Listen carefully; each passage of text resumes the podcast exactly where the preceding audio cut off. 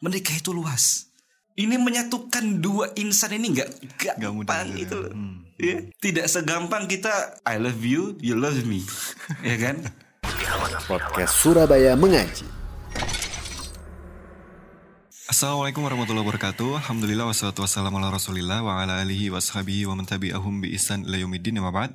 Selamat datang kembali pemirsa sekalian di podcast Rumah Mengaji Yang menyimak dari Youtube maupun dari Spotify dan lain sebagainya Di podcast ini kita membahas berkaitan dengan seputar tema-tema menarik Seputar agama Islam, seputar berita terhangat dan lain sebagainya Yang kita kupas tuntas bersama eh, dari segi syariat Islam.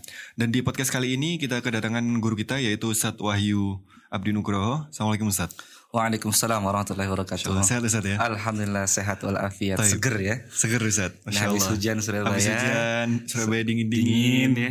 Paling enak apa? Tidur. Tidur Ustadz ya. Kembali ke perjuangan ya. Tapi Ustadz, nah pemirsa sekalian eh, di pembahasan ini mungkin kita eh, cocok untuk yang menyimak adalah yang sudah menikah Ustadz ya. Karena judul Menikah atau pas mau menikah juga. Mau menikah juga. menikah juga bisa disimak perlu ya. perlu pembahasan ini Ustadz Pembahasan ya? ini sangat Jadi, perlu. Pembahasan kita kali ini terkait seputar kekerasan dalam rumah tangga dan Allah bagaimana musta'an. Iya. eh, kita bisa membina atau merawat rumah tangga dengan baik. Hmm. Nah, bicara rumah tangga ini kan eh, perlu adanya sinergi antara suami dan istri Ustadz. Betul. Jadi eh, rumah tangga itu dibangun antara kerjasama antara suami dan istri. Hmm. Nah, bagaimana di dalam rumah tangga ini tipsnya agar rumah tangga ini berjalan dengan tentram dan tenang, Ustaz? Ya. Bismillah, alhamdulillah, wassalatu wassalamu ala rasulillah wa ala alihi wa sahbihi man walah. Tips biar rumah tangga itu Tenang dan tentram. tenang dan tentram. Ya, biasanya Ini di seminar-seminar ya, yang yang dipanggil tuh para pakar psikolog ya, ya? psikolog atau para pakar kerumah tanggaan ya. Hmm. Karena saya juga baru menikah ini.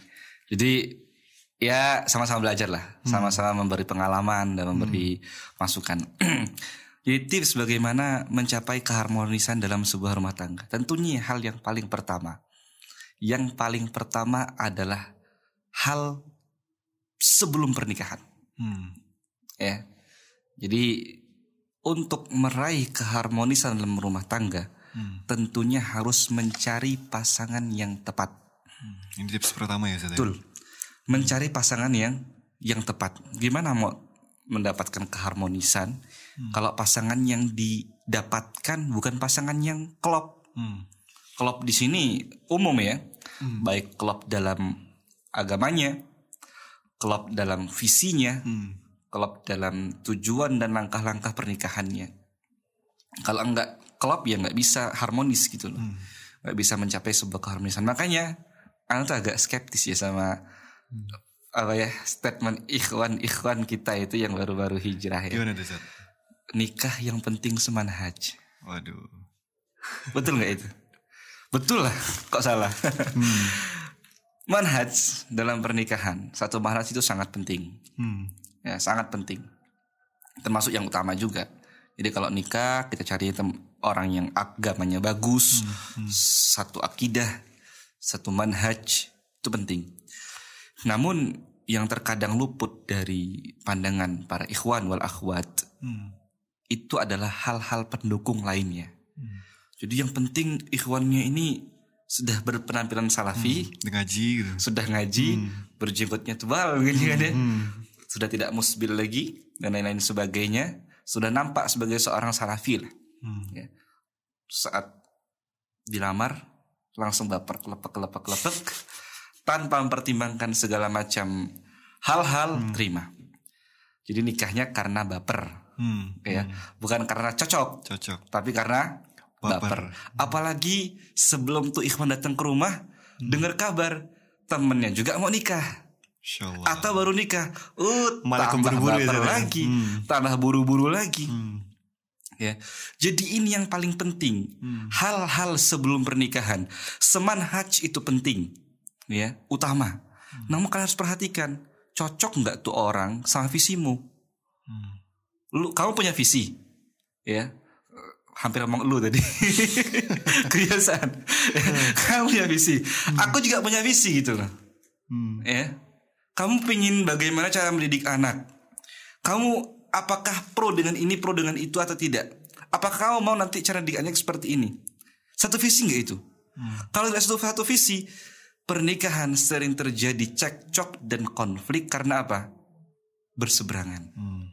Memang sih bisa diatasi saat sudah menikah, tapi kalau bisa kan kita minimalisir, betul bukan? Hmm, Betul betul. Iya kan? Kita minimalisir. Itu harus diperhatikan sebelum pernikah Pernikahan. pernikahan. Dan kemudian bagaimana cara meraih apa namanya keharmonisan dalam rumah tangga?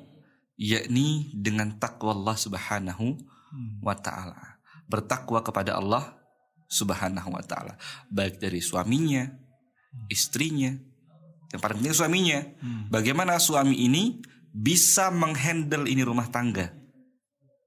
Bisa membawa rumah tangga ini kepada ridha Allah Subhanahu wa taala gimana penumpang perahunya. Nahkod apa namanya kapalnya ini bahteranya bisa selamat kalau nahkodanya ugal-ugalan di jalan. Betul nggak mas? Iya Zat. itu loh kemudian yang ketiga ketiga kan ya? Hmm. pernikahan itu bukan kayak hubungan di warung remang Hmm. atau di bawah lampu kuning taman. Masya Allah.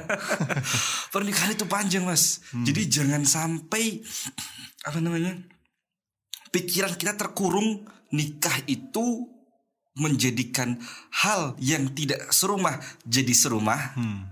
ya kan menjadikan yang tadinya makan sendiri jadi ada teman makan ya menjadikan pagi-pagi biasa nyari gorengan sendiri buat kopi sendiri beli kopi sendiri ke warkop sekarang sudah ada yang buatkan Siapkan. Hmm. bukan hanya itu Hmm. menikah itu luas bayangin kita laki-laki punya prinsip Hmm. perempuan juga punya prinsip. Kita punya otak perempuan punya otak. Kita punya hati dia punya hati. Hmm. ini menyatukan dua insan ini nggak Gak mudah. gampang itu loh. Hmm. Ya. tidak segampang kita I love you you love me. Ya kan? Kayak orang-orang zaman-zaman dulu lah cinta-cinta monyet. I love you you love me. Ya jalan bareng bukan seperti itu. Ya jadi pernikahan itu jangan difikirkan nanti kalau sudah bosan ah ada yang lain nggak bisa kayak gitu. Nggak bisa kayak gitu. Ya. Maka harus perhatikan bagi seseorang yang mau menikah atau yang sudah menikah pernikahan bukan hal yang sepele. Butuh persiapan dalamnya butuh kematangan dalamnya. Ya. Sehingga saat mencapai sudah melangsungkan pernikahan dan sudah menjalankan sebuah rumah tangga nggak kaget gitu loh. Hmm. sudah siap dengan apa pun bentuk rintangan-rintangannya ya. Nggak cocok itu pasti ada. Hmm. namanya dua orang ya kan? Dua orang yang beda Beda. beda, otaknya kepala ini beda ya. Bukan nikah nanti kepala digabung nggak bisa. Mau pakai operasi yang gabung nggak bisa digabung itu kepala. Tapi bagaimanapun dua orang ini berbeda. Itu loh. Ini bagaimana apa namanya seseorang itu bisa mencapai keharmonisan? Tadi persiapan Ya. dia nggak boleh memikirkan nanti udah nggak cocok lagi udahlah cari yang lain. Nggak bisa kayak gitu. Ini bukan pacaran ini nikah. Nikah. ya. Nikah itu misalkan ghalidha ikatan yang kuat ikatan yang agung gitu loh. Nggak sembarangan aku nggak suka kamu lagi ah udahlah sana boleh ke orang tua. Nggak bisa mas. Nggak bisa. Itu yang ketiga dia. Hmm. yang keempat. Banyak nih kalau tuh sangat Masya banyak Allah. tapi ini kita sampaikan pasal lima aja lah. Hmm. Perlunya kedewasaan dari seorang pria Hmm. bagaimanapun perempuan itu adalah seorang anak dari bapaknya Hmm. betul nggak Betul. perempuan itu sosok yang butuh naungan Hmm. dan tempat dia bernaung adalah laki-laki. Sebelum dia bernaung ke kita, dia punya naungan namanya seorang bapak. Hmm. Dan bagaimana bapaknya ini memberikan perhatian kepada dia, kasih sayang kepada dia, ya. Maka selayaknya juga kita harus seperti itu. Kalau tidak bisa 100% minimal 99%. Masya Allah, turunnya satu persen nih Zat. ya, 100% ya. Pokoknya seperti itu, ya. Dia dulu sama bapaknya dimanja. Bukan bukan dimanja ya, dikasih perhatian. Sakit di apa namanya? diobati. Saat butuh curhat didengarkan, Hmm. ya. Kemudian kita ambil tuh anak, Hmm. Masukkan ke rumah kita. Bayangkan, awalnya belum kenal sama kita. Hmm. Tiba-tiba satu kamar sama orang asing. Ya kan? Hmm. sama orang asing. jikalau tidak ada kedewasaan dari seorang pria, sifat kekanak-kanakan wanita itu akan membuat stres kita. Hmm. Ya kan? Ada ngambek dikit, ikut ngambek. ya kan? Ada crash dikit, keluar. Keluar. Hmm. Atau sampai kekerasan. Hmm. Wal billah. Ya, gimana? Kamu sudah ngambil tuh anak dari rumah bapaknya. Hmm. Kalau masukkan ke rumahmu, kamu pukul-pukul dia. Hmm. Sangat tidak apa ya? Sangat tidak masuk di akal Najis, gitu. iya. Nggak logik lah itu. Hmm. Ya, sudah datang baik-baik, Pak. Aku mau nikahin anakmu, Pak. Hmm. Ya. Bapaknya ragu awalnya, tapi berusaha tuh bapak tuh meyakinkan ke dirinya, bosnya kamu itu baik, cocok buat anakku itu loh. Tiba-tiba kamu ambil karena ketidakdewasaanmu bersikap semaumu kepada dia. Hmm. Nah, itu butuh kedewasaan. Jadi ini tips-tipsnya agar kita tuh bisa meraih keharmonisan dalam rumah tangga. Hmm. Yang kelima, ya, tidak semua kesalahan itu harus ditegur Hmm. dari seorang perempuan. Ya, Ustaz. nggak semua kesalahan perempuan harus ditegur. Kurang asin masakannya, makananmu kok nggak enak sih hambar. Kan padahal bisa ngambil sendiri ya. bisa Ustaz? sendiri Tambahin garam sendiri. tambah dikit kan bisa kan. Atau keasinan. Hmm, kok asin banget sih? Atau bajunya kurang rapi saat disetrika. Aduh kamu kok nggak becus banget sih? Ingat dia bukan membantumu loh. Dia itu istrimu loh. Gitu loh. Kalau mau rapi ya bayar sana. ART. Iya kan ya? ART panggil ke rumah. Udah ma- mohon maaf ya. Udah nggak bisa bayar ART. ART. Terus kita mau apa memaksimalkan effortnya dia itu untuk melayani kita. Dia juga punya hak loh. Hmm. Gitu loh. Jadi gitu mas. Ya. Nah, tadi sempat disinggung terkait ini Ustaz, kekerasan dalam rumah tangga Ustaz. Nah, ini kan banyak kejadian di luar sana. Bahkan di berita juga ada pasalnya juga ini eh, terkait kekerasan dalam rumah tangga. Terutama dari suami ke istri Ustaz. Mungkin melakukan pukulan, kemudian eh, dan hal-hal kekerasan yang lainnya. Nah, Islam memandang hal ini bagaimana Ustaz? Iya. Tadi ya, saya tuh suka terkadang tuh emosi sendiri. Terkala terkadang tuh ada video tersebar kan ya, ada seorang saya mukul sampai banting istrinya, bahkan ditendang. Ya Allah, itu saya bayangin kalau itu adik saya, Hmm. kakak saya, Kakak. Hmm. atau ibu saya gitu loh. Hmm. Jadi, aduh nggak bisa diterima di akal gitu loh ya. Hmm. Sangat sangat menyedihkan itu. Hmm. Terus bagaimana sih Islam ini memandang tentang kekerasan dalam rumah tangga? Dan kekerasan rumah tangga itu bukan hanya kekerasan fisik saja, bisa kekerasan- verbal. Kamu kok jelek amat sih? Uh. Kamu kok ih bau banget sih? Hmm. Kamu kok nggak rapi amat sih? Kamu kok dekil sih? Hmm. Masakanmu ih kayak sampah. Hmm. Ini juga KDRT kekerasan gitu ya. kekerasan fi- apa namanya Psikis, lisan lisan. gitu loh. Hmm. Psikisnya kena. Hmm. Ya kan ya. Ibaratnya udah capek-capek di rumah, ngurusin anakmu, merapikan rumah, terus dibilang kayak gitu. Gitu loh. Malahan wanita tuh butuh pujian kan. Ini mau dikasih hinaan. Gimana tuh? Nah, terus bagaimana seseorang sampai memukul istrinya? Ingatlah, Allah Subhanahu wa taala itu mengharamkan kezaliman. Ya.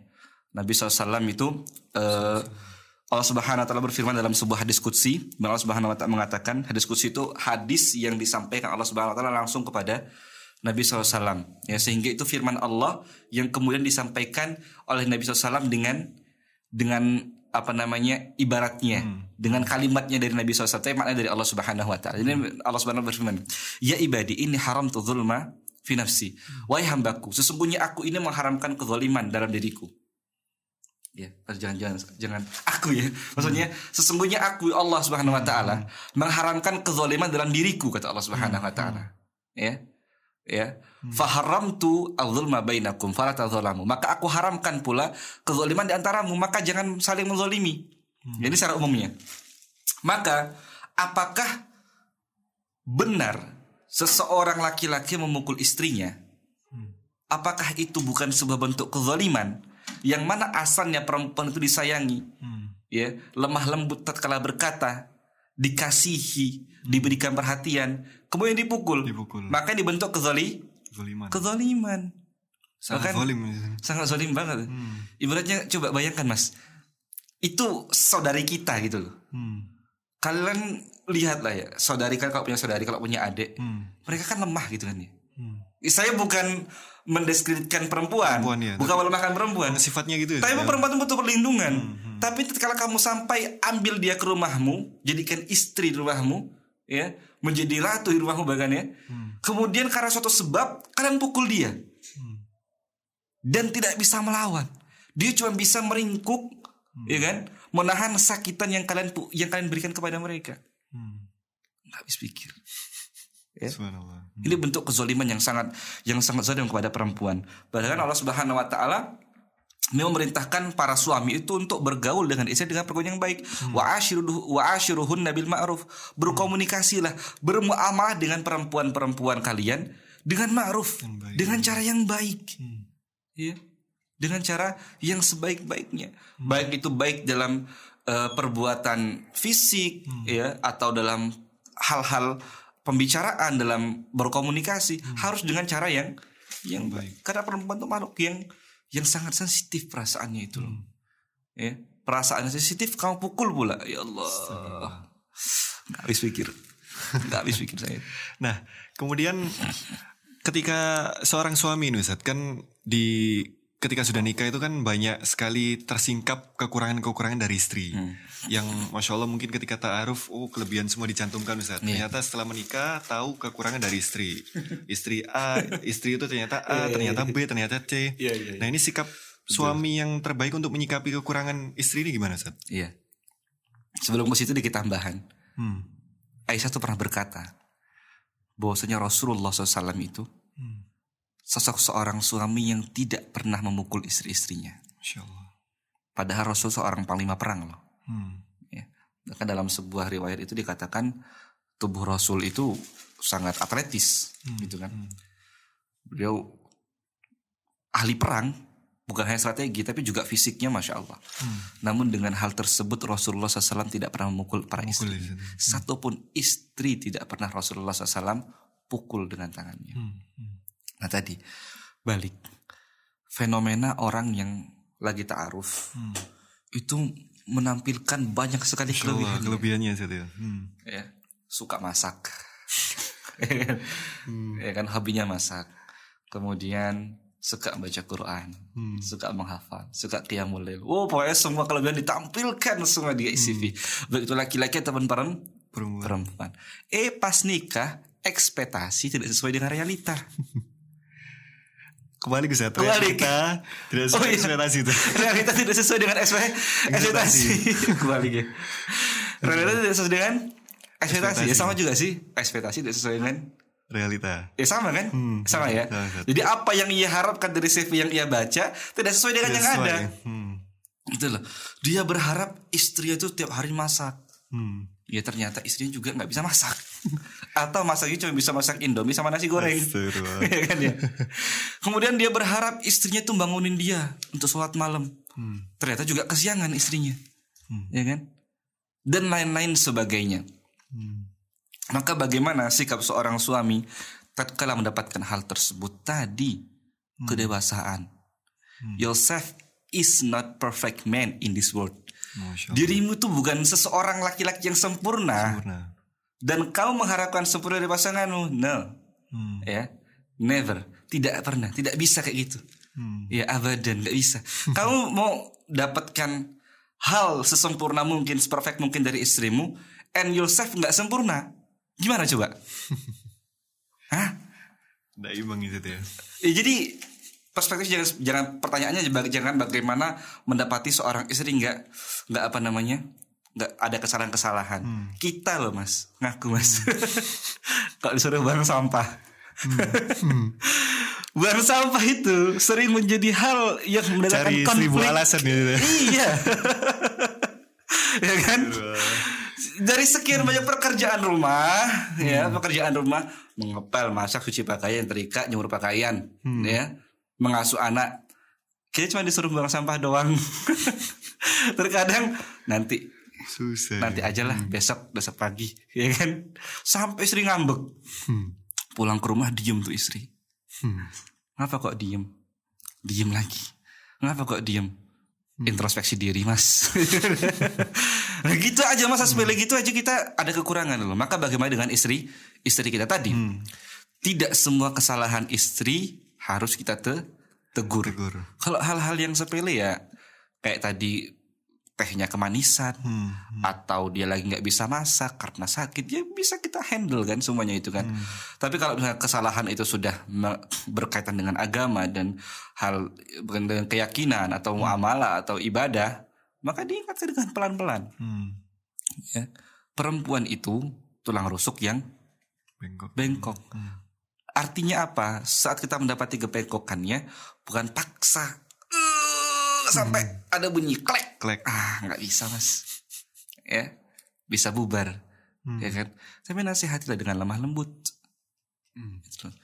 nasihat yang paling baik itu dengan apa? Dengan menjadi contoh Hmm, di keluarga.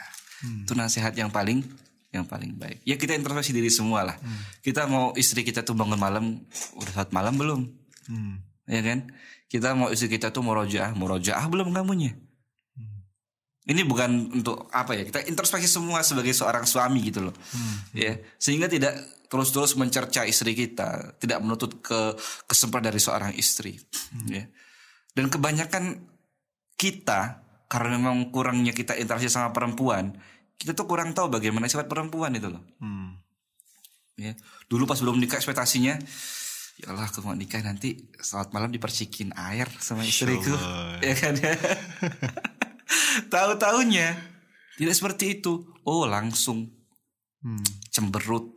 Ya setiap pulang ke rumah sama istrinya sangat basi kata-kata itu. Apa namanya? Sangat dingin kaku. Hmm. itu loh. istrinya cuma mau curhat aja langsung dimarahin. Ya kan ya? Kesalahan istri itu kita yang luruskan dan sebaik-baik meluruskan kesalahan istri dan jangan menjadi Contoh contoh, ya. Hmm. artinya apa kamu juga harus memperbaiki diri, Diri. kita laki-laki suami juga harus memperbaiki diri, Tapi yang terakhir Zat, Iya. eh, ini kan antara suami dan istri kan punya hak dan kewajiban masing-masing.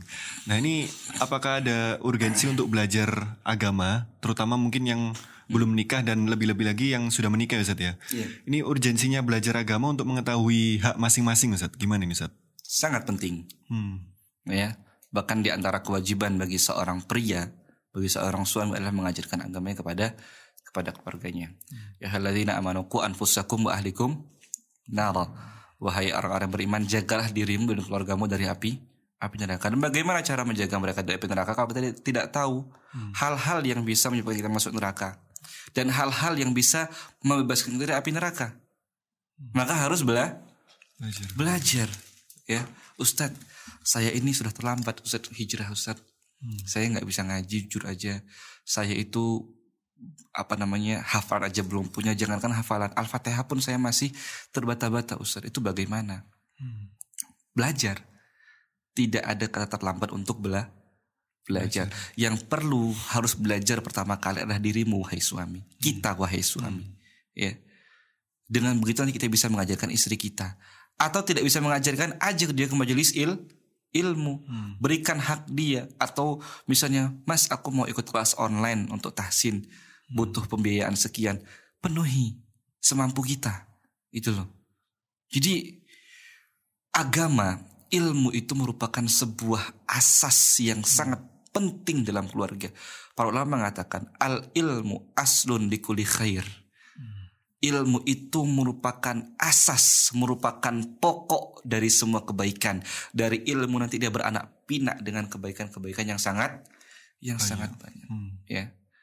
Dan tidak ada kata terlambat bagi kalian, bagi kita semua para suami untuk belajar ilmu ilmu agama. Hmm. Banyak sering mendapati ya ikhwan-ikhwan masya Allah udah umur 40 tahun mereka rela merendahkan diri mereka ketemu sama yang lebih muda untuk belajar ikra Oh, itu bukan kehinaan, itu kemuliaan bagi saya. Hmm. Ya. Saya temui banyak hal seperti itu. Ya. Dengan seperti itu, secara tidak langsung kan sudah mengajarkan istri kalian, anak kalian, ini loh diriku. Mengajarkan dengan contoh, dengan perilaku. Ini loh diriku sudah tua, mau belajar. Ayo belajar juga. Kalau kamu nggak belajar, nyuruh istri belajar, mana mau dia? Betul nggak mas?